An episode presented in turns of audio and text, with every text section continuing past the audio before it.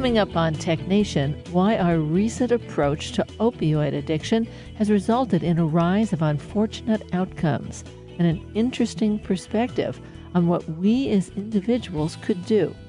Maya Szalavitz joins me to talk about Undoing Drugs, the untold story of harm reduction and the future of addiction. Then TechNation Health Chief Correspondent Dr. Daniel Kraft wants us to look in a new way at digital health. We're measuring all kinds of data about ourselves, but he wants us to shift from the quantified self to quantified health. All this coming up on this week's Tech Nation.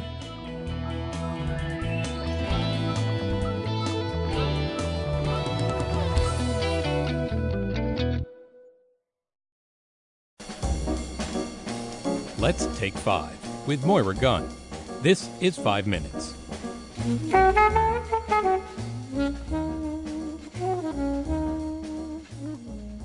In 2013, with the iPhone just six years old, futurist Alex Pang wrote The Distraction Addiction Getting the Information You Need and the Communication You Want Without Enraging Your Family, Annoying Your Colleagues, and Destroying Your Soul.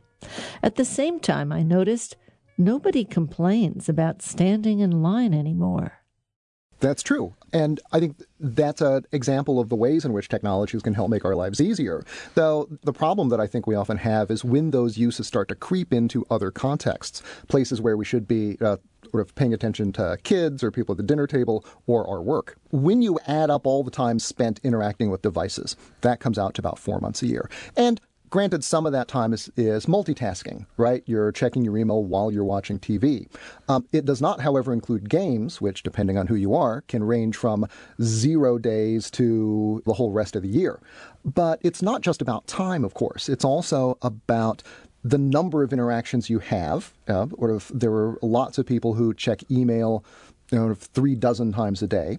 Um, but it's also 36 times a day they check their email. Yes, 36 times a day. You know, or to pull it out a stoplight when you get bored at a meeting, those times add up. It's really pretty amazing. But it's also about the way in which these technologies kind of insinuate themselves into literally our bodies. You know, there's this phenomenon called phantom cell phone syndrome, which is the feeling of your cell phone going off, you know, buzzing even though you don't have it in a pocket or on your body. Ringtones are, of course, designed to be noticed. Um, they are often designed also to sort of play in a way that interrupts your attention. This is, after all, you know, the purpose of an alarm or a ring. And the downside of that is when you're overexposed to them, when they work too effectively, they can do too good a job of breaking the flow of your attention and forcing you to spend you know, several minutes getting back on task even after you've uh, uh, had maybe only a very very short phone call. I mean, you speak of the the Buddhist concept of monkey mind, everyday undisciplined, jittery mind. Lots of people feel that way when they're off purpose. And, and not only that, I'm thinking of all kinds of things and I'm feeling all kinds of things. And the feelings then take me to other places as well. Mm-hmm. And I think that the idea of the monkey mind is valuable because it reminds us that this kind of problem is actually a very, very old one. You know, even though smartphones are only, what, six or seven years old now, they have in an, an incredibly short time gone from being novelties to being part of our everyday life. It is easy to think of the problem of electronic distraction as an incredibly new thing. But what the monkey mind, which is an ancient idea, tells us is that it's not just our devices, but ourselves that sort of are at issue. That part of what's going on is that these devices are really good at tapping into a natural ability we have to self distract, to free associate, to jump from one thing to another. and however, the other important thing that sort of the long history of the monkey mind teaches us is that there are ways of dealing with the problem of self distraction, of worldly distraction, that are very, very old. You know, Buddhism is 2,500 years old, and contemplative practices in Christianity and Islam, in Judaism, have developed over the course of you know, thousands of years. These problems really aren't new, and we also don't live in a world in which there are no solutions, you know, in which you have to give up the idea that you can have time to yourself, time to concentrate, time to focus. That there are ways of dealing with this that we can learn to adopt or adapt for modern purposes. At the time of this 2013 interview, futurist Alex Pang was talking about his book, The Distraction Addiction. He has since gone on to write Rest How to Get More Done by Working Less. So I guess this means put down your phone and take a nap. I'm all for it. I'm Moira Gunn. This is Five Minutes. Five Minutes is produced at the studios of KQED FM in San Francisco. Five Minutes is a production of Tech Nation Media. I'm Paul Lancourt.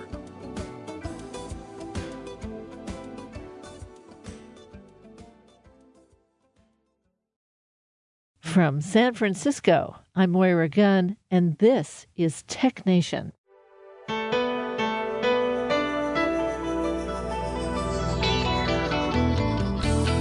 Today on Tech Nation, treating opioid addiction, why harm reduction can work, and denying safe sources of drugs can lead to dire outcomes. I speak with Maya Szalavitz, the author of Undoing Drugs. Then, Tech Nation Health Chief Correspondent Dr. Daniel Kraft goes beyond this digital health gadget or that one. Imagine them all working together. TechNation is underwritten in part by MindK, a global software development force in a world where every business can be global. On the web at mindk.com. And now, Maya Szalavitz. Well, Maya, welcome to Tech Nation. Thank you so much for having me. Now, you start the book with full disclosure. I mean, in the mid 1980s, you were addicted to IV drugs, and, and we can tell the opening story if it's relevant, but I was struck by a sentence several sentences in. Apparently, by becoming addicted, I had become a person who doesn't matter. Let's start there. How does that realization come to an addicted person? Well, um, what was happening at the time was that half of New York's IV drug users were already HIV positive. And politicians were actually trying to stop people from giving us information about how to protect ourselves. And if that's not being a person who doesn't matter, the only thing we mattered for is to die as an example to children to make the drug war look good, I guess. So it was just infuriating. And as a middle class white person, I had not really experienced that sense of you're just a throwaway person that nobody cares about. And yet, this is a story about how change happens and how even the smallest things we do can sometimes make a tremendous difference. Yes. So, what happened to me was I was visiting a friend. He was going to buy some heroin, and a woman from out of town from San Francisco, was visiting him in New York, and her plan was to take him into rehab. But of course, first he wanted to have one last binge. And so he was going to buy us the heroin, and then that was what was going to happen. And she taught me how to protect myself from HIV. I didn't even know I was at risk. I was that ignorant at the time. And so she was like, look, try to avoid sharing needles, but if you can't avoid it, clean it twice with bleach and twice with water, and you will dramatically reduce your risk for getting HIV. And so, as soon as she told me that, I was compulsive about doing that and also really angry about not having been given this basic information about a household cleaner that could save my life what a nice white middle class reaction. it's like, how dare you? well, you expect, I mean, you, know, you expect like, it as a member of the middle class, a white member of the middle class, you know, but. yeah, I mean, you know, I was a Columbia student. I was like, I was used to being, seen you know, as I was um, a gifted kid in high school. I was used to being seen as somebody that was supposedly valuable to society, although I didn't feel that within myself, which was part of the cause of the addiction.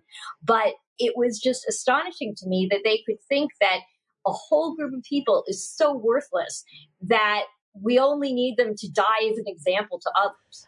The mid 80s had this social crisis, of course, which intersected IV drug use and the HIV epidemic. But it wasn't just the gay population, it wasn't just IV drug addicts. I mean, it even extended to just everyday teenagers experimenting. It extended to the entire population. Everyone was in a panic. And I was amazed because she told a story uh, that was from San Francisco here. And the story was of the loose brick behind the Mabuhay Gardens, familiar to so many people as a Filipino restaurant that had become sort of a punk rock, you know, crazy plays. Patti Smith, all these people would come and play there. But there was a loose brick in the alley behind it. Tell us about that. Sure. So in that alley was a brick, and if you moved the brick out, behind it was a syringe.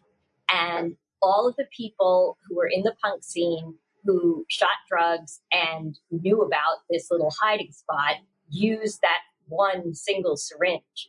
And a woman who was working in HIV prevention heard about this from one of her sources. And she was just like, oh my God, all these kids are going to die. We have to do something. We can't just sit here and let this happen. Sheila Murphy was working as a youth outreach worker. And she would hang out in line with all the punks waiting to go to the club. And she heard from one of them that there was this loose brick, and behind the brick was a syringe that, if you were so inclined, you could use, and then you were supposed to put it back and leave it for the next person. Now, in the age of HIV, this was obviously incredibly dangerous. And Sheila had come to know and really like the teens she was working on outreach with.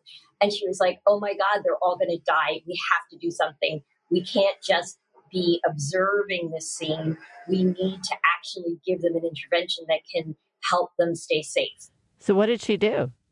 So, she went back to her office, which was in Haight Ashbury.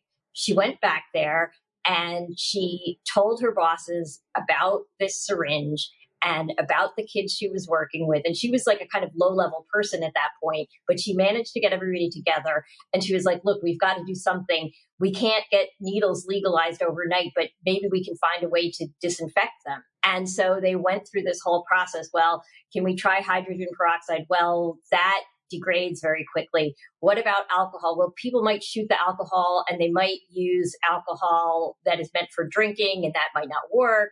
So they arrived at bleach. And oddly enough, although it is definitely not recommended, if you shoot a small amount of bleach, it won't kill you. Uh, you will smell like a laundry room, but it won't kill you.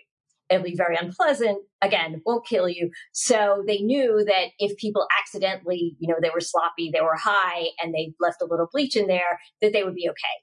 So knowing that and knowing that it definitely did kill HIV, they began to make a public information campaign. And one of the people who was involved became a superhero known as Bleach Man. And so he caped up and he put a like giant fake bleach bottle over his head and he would go to neighborhoods like the Tenderloin with this giant syringe and in his red cape and he would teach people how to protect themselves if they had to share needles. And this actually, there were ads for this that appeared on late night TV in San Francisco. In New York, meanwhile, where we had at least 200,000 IV drug users, we were doing absolutely nothing. And if, if the woman who I met hadn't been visiting to get my friend into rehab, I probably would have gotten HIV because he was positive and I was using needles with him. And I didn't even know I was at risk for AIDS. So as soon as I learned that, oh my God, you know, I'm at risk, I was very, very, very compulsive about the way I used my needles. And so bleach became part of the compulsive ritual that was every time I'm doing it. And so fortunately for me, that meant that when I did get into recovery, I was not HIV positive and I was still very angry. And I wanted to do something because I just thought that why would we let all these people die when we can save them? Why would we let them infect their children and their partners and, you know, anybody they have sex with because we just don't care? I mean, bleach is cheap. There was all kinds of debate over the better way of dealing with this because there's no risk if you don't share at all. So having clean needles is better than using bleach. But we knew that it would take a long fight to get clean needles legal. And so I tell some of the story of that in the book, but it was kind of amazing thing because all these activists in different cities went out and got themselves arrested in order to challenge the law. And in New York, it was a kind of amazing thing. So, eight people from ACT UP and a guy named John Parker, who was called the Johnny Appleseed of Needles, because he went up and down the East Coast, like deliberately getting arrested in order to challenge these laws. And so the way they challenged the law was there's a defense called the necessity defense. And they basically argued that it is necessary to public health that we break this law. And there was this amazing trial, which I was had the honor to be there and writing about. And they argued this case in front of this judge. The judge had previously seen a different case where ACT UP was trying to use a necessity defense and had denied it. Um, she had also, one of their witnesses was the former health commissioner of New York City, who had really, ACT UP really harassed this guy. They put signs all over the city saying he has blood on his hands and they like yelled at him and everything like this. But for the issue of needle exchange, they were on the same side and he knew it was the right thing to do. And he went to the trial and he testified about how these ACT UP people and John Parker are just like John Snow, who is one of the pioneers of public health and who in, uh, I believe it was London. Yeah, in London, there was a cholera outbreak and he took the handle off a pump where the contaminated water was coming from. So people couldn't get their drinking water from it. And that stopped the epidemic. And he mapped it and he figured out that people who didn't use that pump, that's why he decided to take it off. So anyway, it was, um, you know, he was comparing uh, these activists to like one of the great heroes of public health. And there was also testimony from the defendants themselves, um, some of whom were people in recovery. And one of them, a trans woman named Catherine Otter, was talking about how she would go to meetings of 12 step groups and people would talk about being HIV positive and she would just be so sad that they didn't have the information or the equipment that they had needed in order to protect themselves. And so that was her reason why she joined the activists. There was also a nurse who participated and she was just outraged that the medical profession had not done anything and had not done this civil disobedience. So she wanted to be there and represent the medical profession. Uh, so there was like, it was a really diverse group of people. They were very, very committed because they could have um, gone to jail.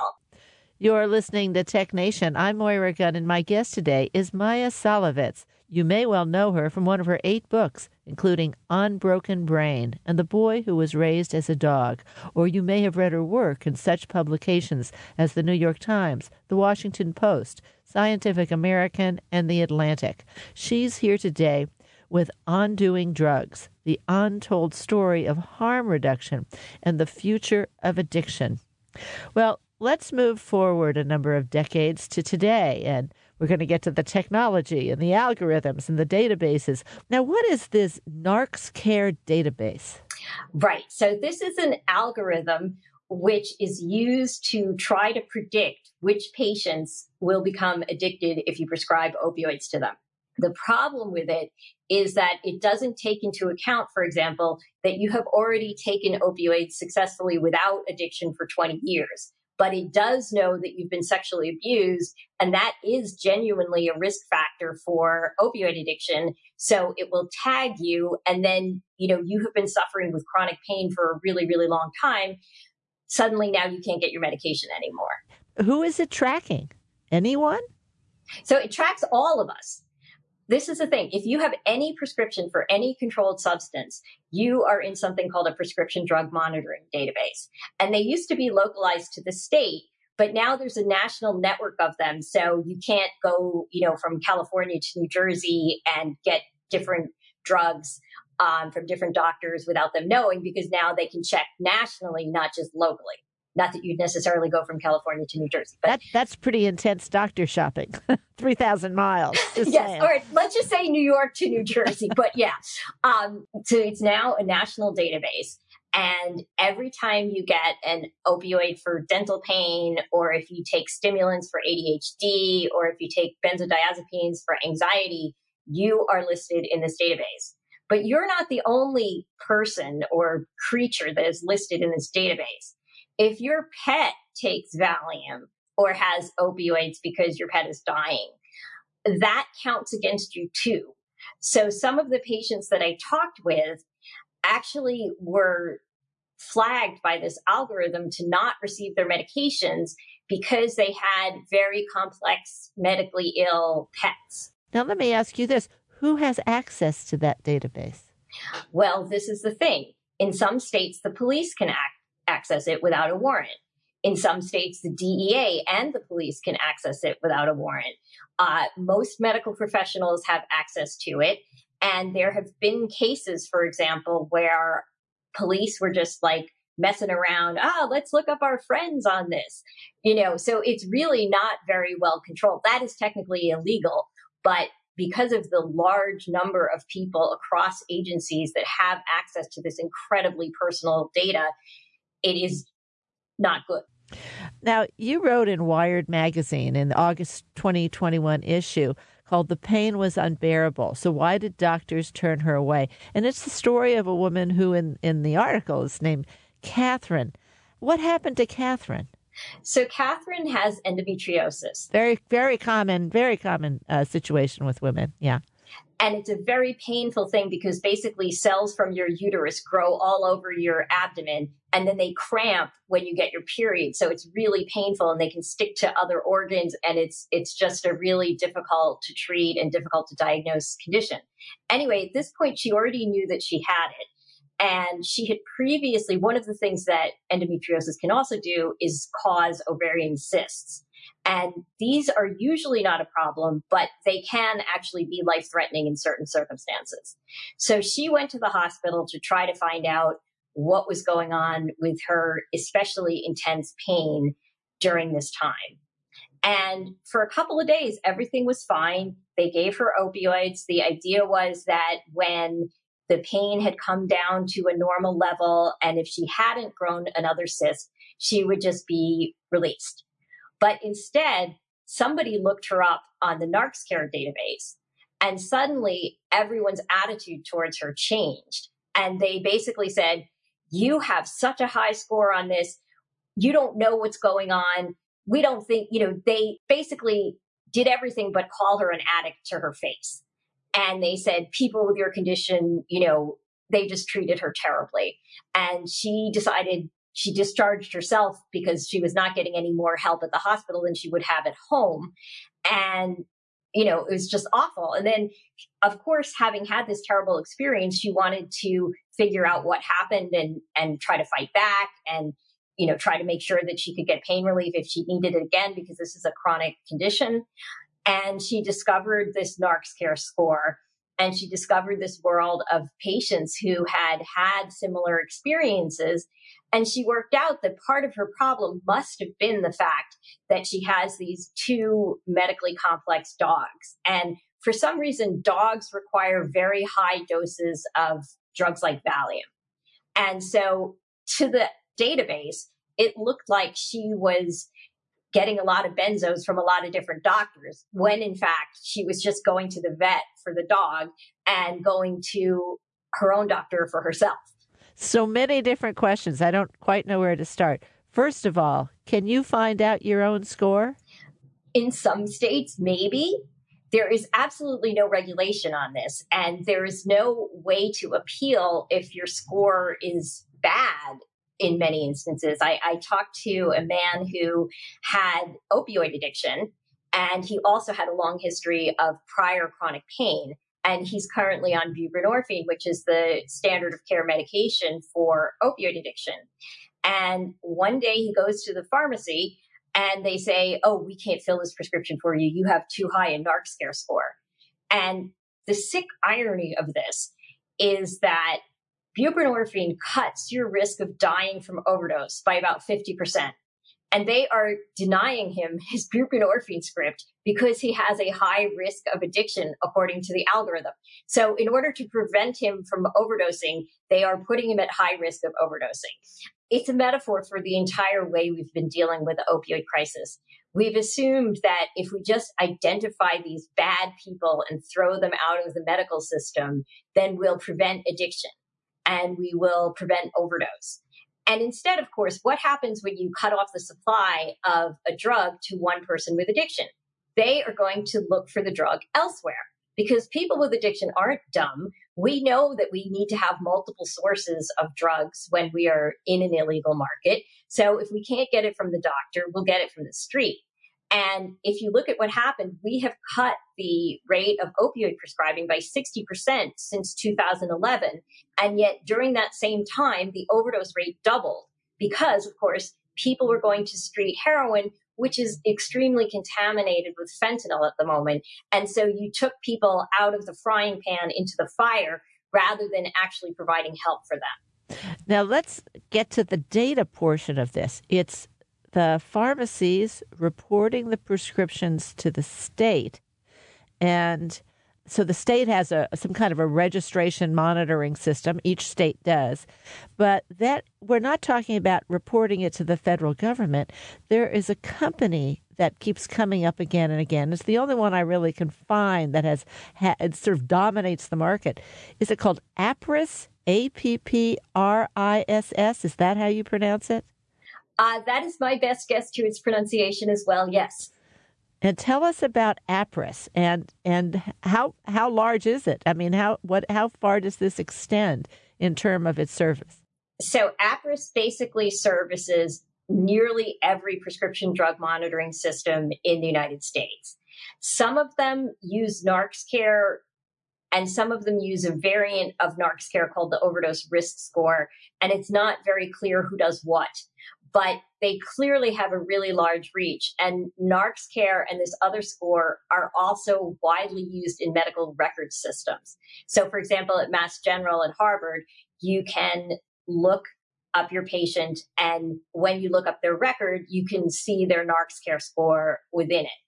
And I've spoken to doctors there, and they often get flagged by this because not only are patients judged by algorithms, but the doctors are judged by algorithms because if they prescribe too much, then the system will spit out a note and say, hey, you're overprescribing, even if you happen to be a pain specialist and you're being compared to somebody who's in, you know, otolaryngology or something, you know. So it is, it just it takes a very, very complex social problem and tries to boil it down to a number. And that just doesn't work. Now, with any predictive tool, uh, there are false positives, there are false negatives. Do we have any sense of what they are? Well, this seems to have an enormous amount of both. I've been speaking with Maya Szalavitz, the author of Undoing Drugs The Untold Story of Harm Reduction and the future of addiction. We'll talk more after a break.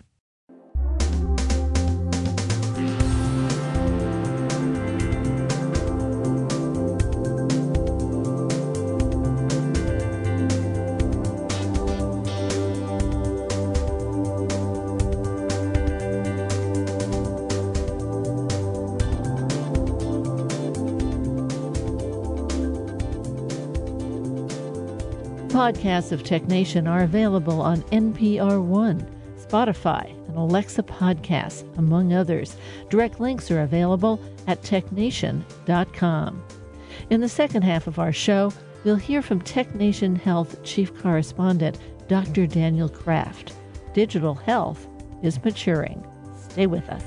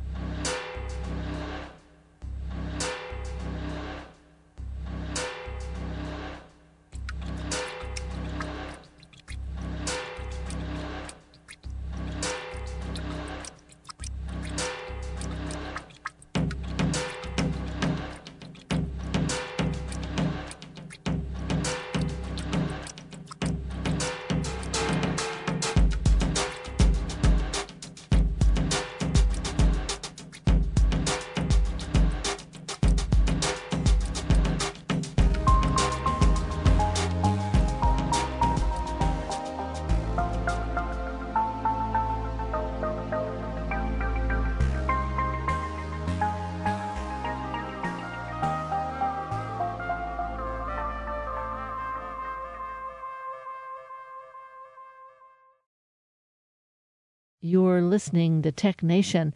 I've been speaking with Maya Szalavitz about undoing drugs, the untold story of harm reduction, and the future of addiction. One researcher uh, who got her PhD from MIT, and I believe she's at Northeastern now, she studied these kinds of algorithms. And she found that basically it was no better than chance in terms of predicting whose trajectory would change if they got a prescription versus if they didn't got, get a prescription. Because the problem is, this is looking at your lifetime risk. And that is only very mildly influenced by whether you get a prescription now or later. Because the biggest risk factors for addiction have to do with things like were you traumatized as a child? What kind of exposure to drugs do you have? Do you have mental illness? Now, this does not mean that people with risk factors should never get opioids because just like everyone else, people with mental illness and people with trauma histories also can have severe pain. The thing is that we have this false idea that exposure turns people into zombies. And so what was going to happen to Catherine in the hospital if she got opioids? Was she going to like grow a drug dealer when she came out of there? Like, how was she going to get extra if she wanted it she wasn't going to be able to like take it out of the hospital with her. So the idea is basically that if you get exposed to these things, you are just in command, under their command, and you cannot have any more free will once you have exposure. But that's not the way addiction works. Addiction is a complex thing that needs to be learned over a course of a period of time. And if you just get a single exposure to an opioid, even if it is the best experience of your life, that doesn't give you the capacity to go buy opioids on the street.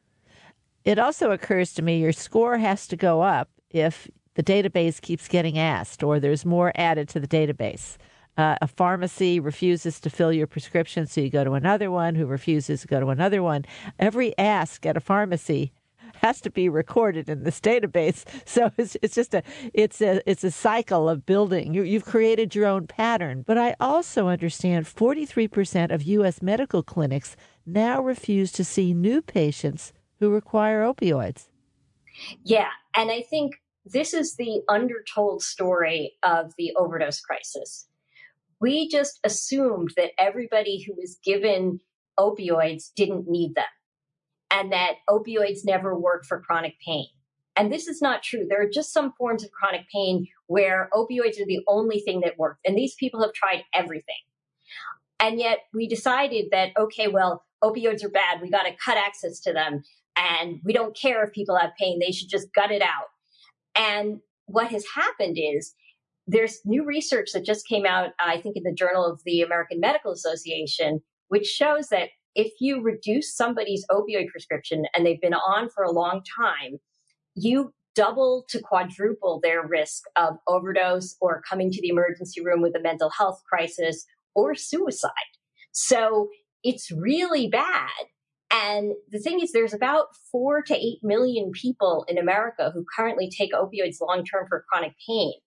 And tens of thousands of them have been subject to these policies of either cutting them off entirely and then they can't find another doctor because nobody wants to see them, um, or slowly lowering their doses so the doctor can get their numbers down. And they become more disabled. They are at higher risk of suicide. And yes, they're also at higher risk of going to the street to get the drugs. And then they become at higher risk of overdose. You write that policymakers have focused relentlessly on reducing medical opioid use. What's wrong with that, other, other than what you've just said? the problem is that, like, we have this very simplistic idea that drugs cause addiction. But what actually happens, for example, during the opioid crisis, we had this idea that the evil pharmaceutical companies hooked the greedy doctors who hooked their patients. And what actually happened was 80% of people who misuse prescription opioids don't have a prescription for them. So they are basically people who are already recreationally using multiple kinds of drugs, typically including cocaine and amphetamine. So it's not just your average pot smoker. Um, so this group of people is seeking drugs. And yeah, when you look at a doctor's practice who prescribes a lot of opioids, they're going to end up with a lot of people with addiction because just like bank robbers, they go where the thing they want is. And it looks like the doctor caused the addiction when in fact the doctor attracted the people with pre existing addictions. And they were also trying to be a compassionate person treating pain. Now, this is not to say that there was no overprescribing. There was certainly overprescribing. But what happened mostly was overprescribing for acute pain. So you have surgery, you get, you know, 60 Oxycontin, you leave them in the medicine cabinet in case you break your leg. And then five years later, your teenager gets into them. That's where this problem comes from, not from chronic pain patients who, you know, they're monitored up the wazoo. They have to have urine tests. They have to come in every month. They have all kinds of checks on them. But the, the acute pain, ah, you know, you just had wisdom teeth here because the doctors don't want to get that phone call in the middle of the night. So they give you extra. And nobody wants to throw away the extra because what if they can't get it? So the, I mean, the irony is, of course, that like these are the most super addictive drugs in the world, and yet everybody has leftovers. It's interesting because I've just recently had some surgery and I was given, you know, uh, like, well, here's a few pain pills you may need them, and of course, as as you predicted, I was like, look at all these pain pills, you know. So I actually took a couple in the uh, for a day or two, and then didn't need them, and I was like, what am I going to do with these? I know I can't flush them down the toilet; they're endocrine disruptors. We don't want them in the water system, and. Uh, uh, which is a whole other show and a great show, by the way. Uh, and I was in at uh, you know a, a chain retail f- drugstore, and I saw right by the pharmacy this thing saying you can put your you unused prescriptions in here, and I said, "Great!" You know, it was like a real lockbox, like you like you're you're you're putting you're posting a a, a a package at the U.S. Post Office. You know, it goes clunk, and that's it's all in. You know, and um, I put it in, and it didn't occur to me till I read your book. It's like, do you think anybody tracked it so they took it off my score that I turned it in?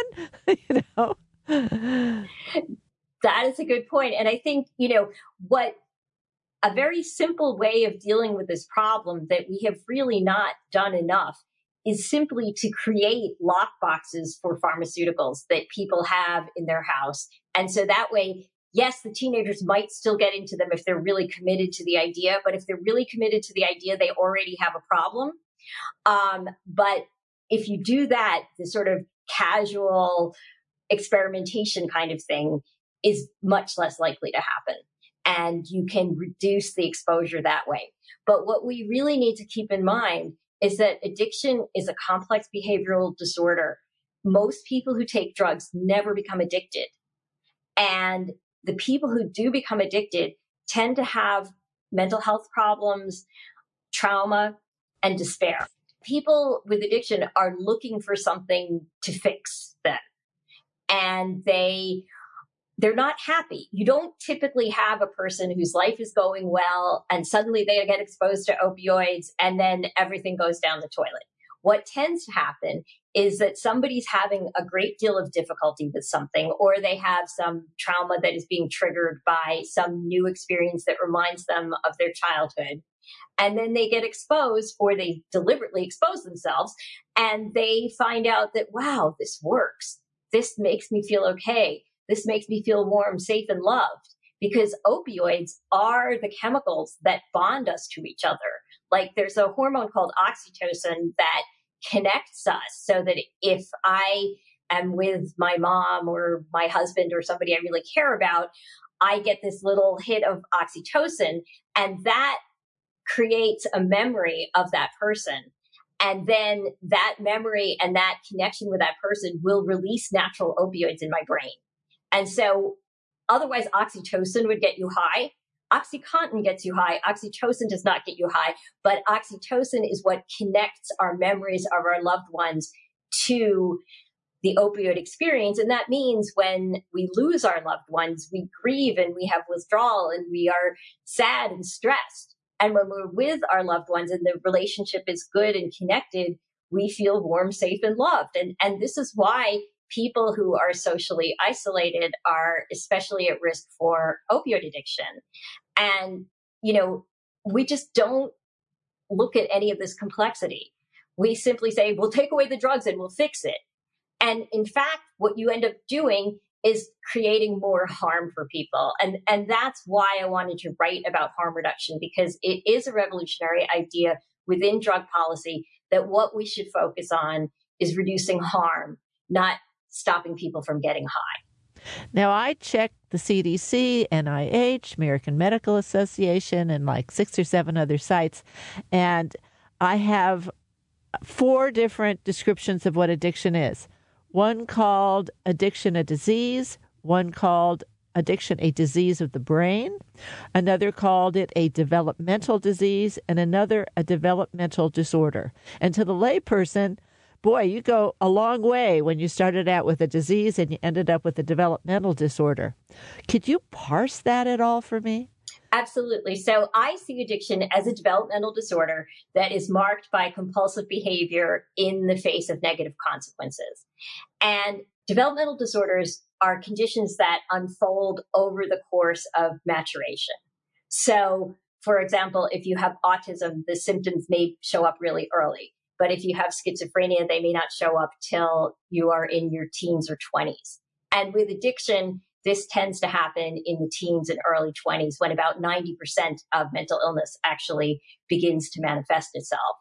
So during the course of your development, you've been exposed to various experiences that interact with your genes. And so if I have had a traumatic childhood or if I have a genetic predisposition to be like incredibly anxious, and then I need a drug that um, allows me to finally feel okay, I am at much higher risk than somebody whose life is fine and they experience some euphoria and they're like, oh, that's kind of nice, but I'm not worth, you know, giving up my life for. And so seeing as a developmental disorder makes you recognize how important learning is in addiction because without learning, you can't be addicted. You can have like love at first sight, and addiction is very similar to falling in love with a drug rather than a person. And you can know the first time is great and feel really attached right away. But until you repeat that behavior and really build in the connection, you are not addicted.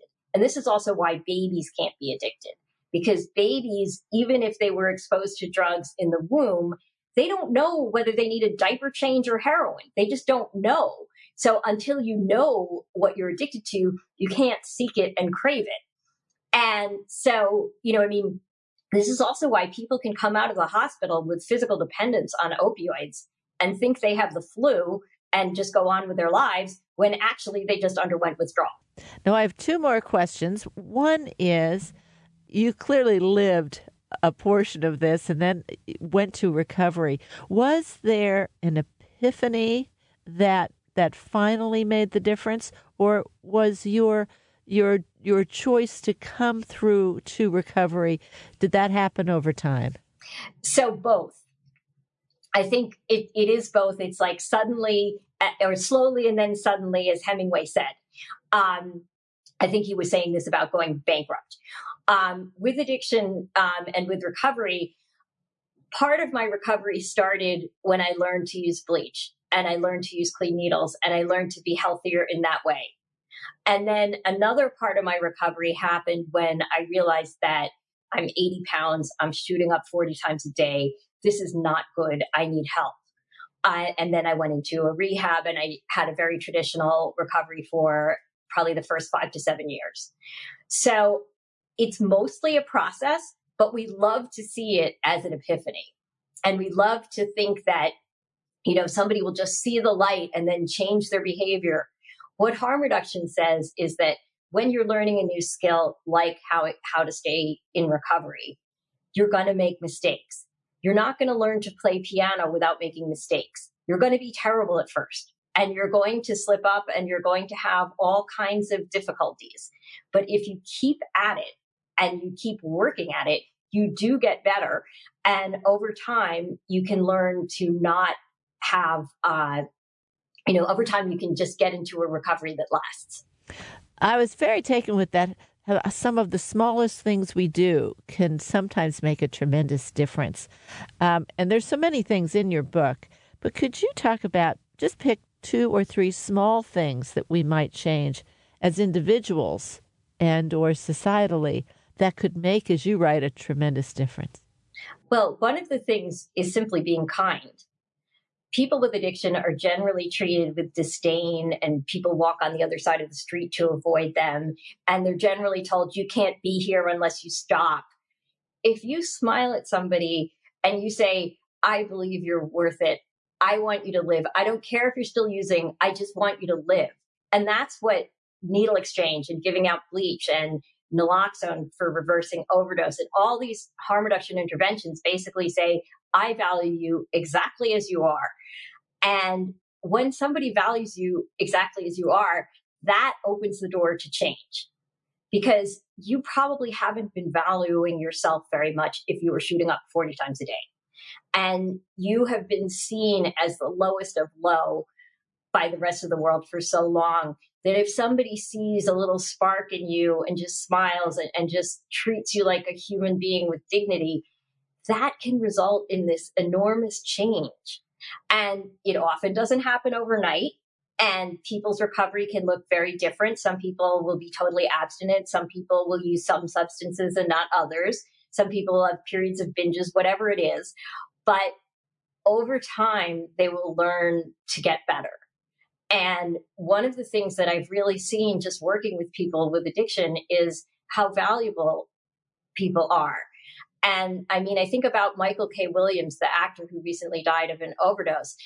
We lost a tremendous amount when we lost him. And if we had cared more and done more harm reduction, for example, him having access to fentanyl test strips that could have told him that that drug was poison, or even better, having access to a safe supply so that while they're actively using and are just not interested in stopping, we keep them alive as they go through the process of getting better. It's just so sad. Well, Maya, thank you so much for coming in. Uh, fascinating book. We haven't even touched all parts of it. Uh, I uh, hope you come back and see us again. We'd love to do that. Thank you, too. My guest today is Maya Szalavitz. The book is Undoing Drugs The Untold Story of Harm Reduction and the Future of Addiction. It's published by Hachette Go. Her August 2021 article, The Pain Was Unbearable, So Why Did Doctors Turn Her Away, is available at wired.com. I'm Moira Gunn. You're listening to Tech Nation.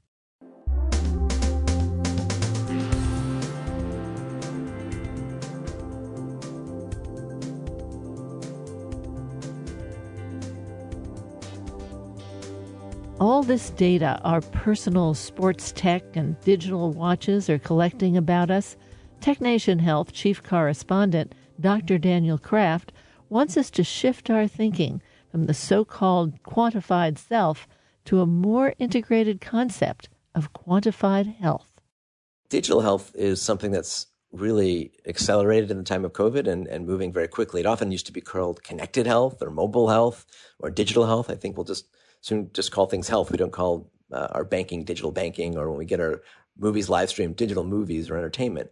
But the idea is that now we can start to, in digital health broadly, sort of collect data in new ways. It could be from your smartwatch, from your environment, from public health elements.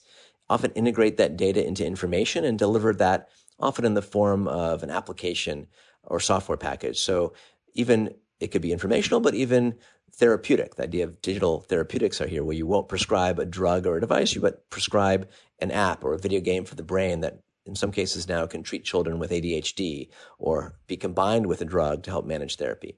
So a lot is happening in the space. And what's particularly interesting are the big players from Google uh, with its spinout Verily to Amazon uh, to Apple to Facebook are all getting into digital health. And some recent announcements just show the power of this. Uh, Apple uh, at the recent developers conference uh, came up with some new uh, new elements that will be on our smartphones and smartwatches for those of us who are Apple uh, wearers.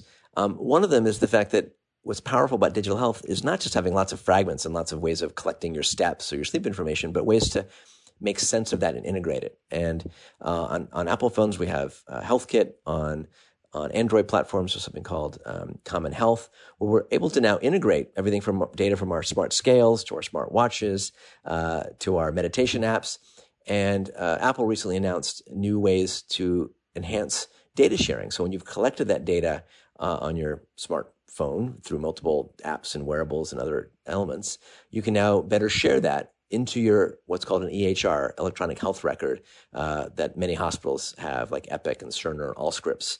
That's where much of our health data often is reside resides or often is siloed. The key thing is not to have siloed data on your smartphone, but to connect that often quantified self data and shift that to quantified health. So that's something that uh, that Apple has, uh, for example, been improving its sort of data flow, and um, that's going to be an important part for all of our, our health and systems around the world, not just collecting the data and having data for the sake of data, but the insights that can be gleaned, that can be shared with the individual, the user, the human, the patient, but, but more relevantly with their healthcare system. Sometimes to the AI or the chatbot, uh, sometimes to a public health system so that we can really collect and make sense of the data and accelerate better forms of prevention, diagnostics, therapy, and public health. You know, I was uh, a friend of mine has diabetes and adult onset diabetes, so this was new to her, and uh, she was using an app in which you take a picture of your what you're eating, and of course you have to guess how much uh, your insulin you need, um, and and inject that. And it was amazing. She was showing me how she had misjudged so many times, and yet she could see it right there on the screen over time, her response. It went so fast. In fact, I don't know what she ate. She goes, Let's watch it. Let's watch it now. And it's going up. And uh, so much of what's on our phones or our watches or any of the things that track us t- together can work together to see how we do it, and if we change behavior, do things change? I think we're sort of moved into that category now. Digital health is truly mature.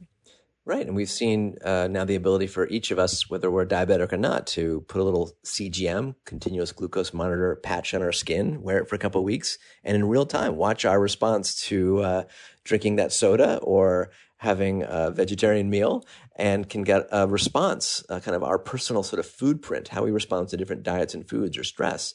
And for a diabetic patient, particularly a type 1 diabetic, that it's, it's life saving information to know what their blood sugar is, often continuously, as opposed to have to stick their finger multiple times a day.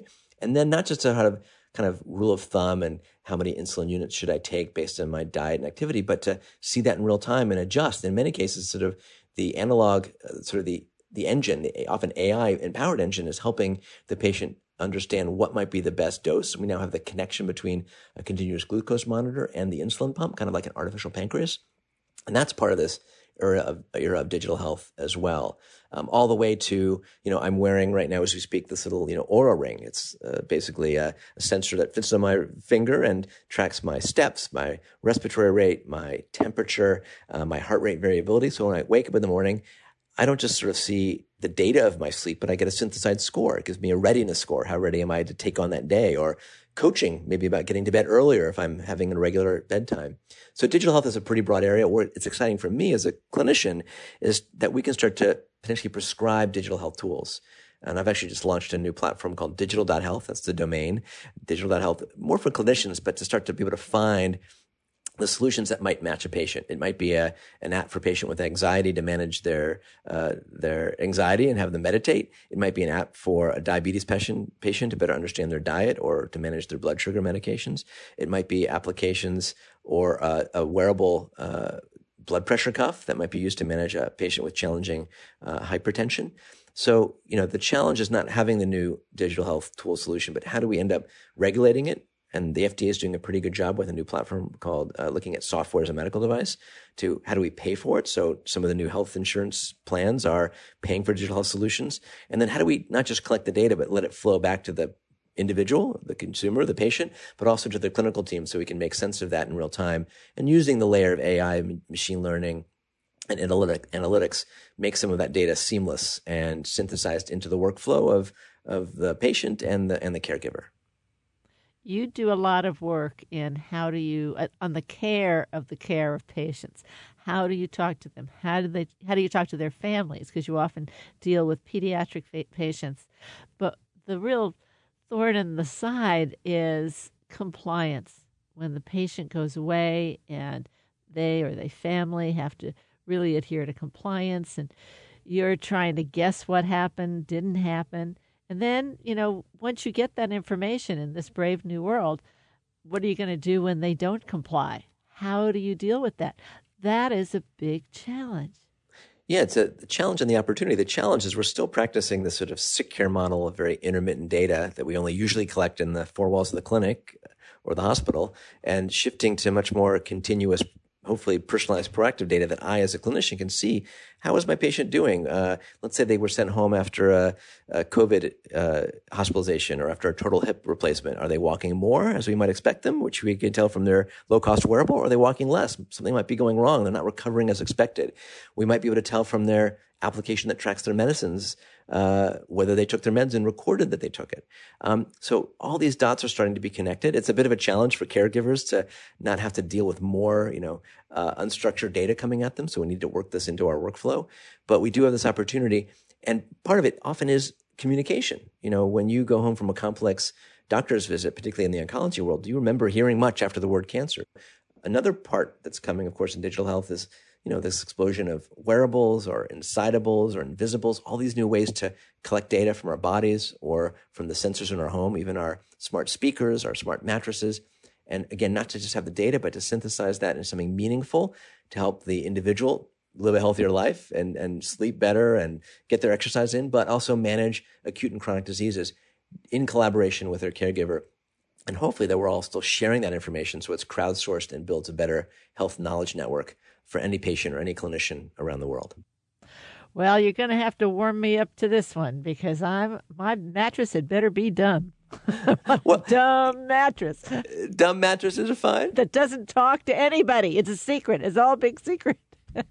but if you're still wearing your smartwatch, one of the things that Apple mentioned in their uh, new element is that the smartwatch will be to tell you more about your gait. Another thing is these built-in motion sensors, these accelerometers, can tell you how even your steps are, the timing of steps, and can uh, theoretically start to predict who's at risk for a fall or having some early neurologic issue like Parkinson's. And the earlier we can pick up these diseases using our sort of digital breadcrumbs, our digital biomarkers, the better we'll be able to do a smarter, faster diagnosis, and then hopefully intervene uh, before you have the fall or the heart attack or the stroke, and really enter this age of continuous, proactive, personalized health, uh, not just medicine.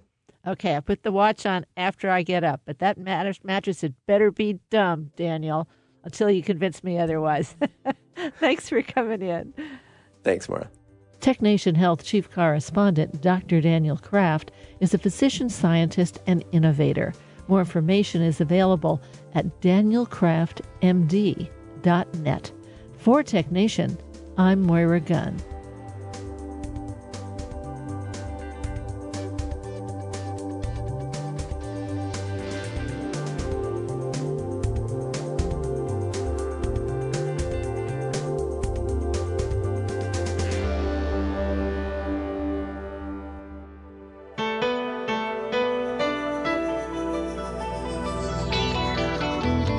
Tech Nation and its regular segment Biotech Nation are produced at the studios of KQED FM in San Francisco.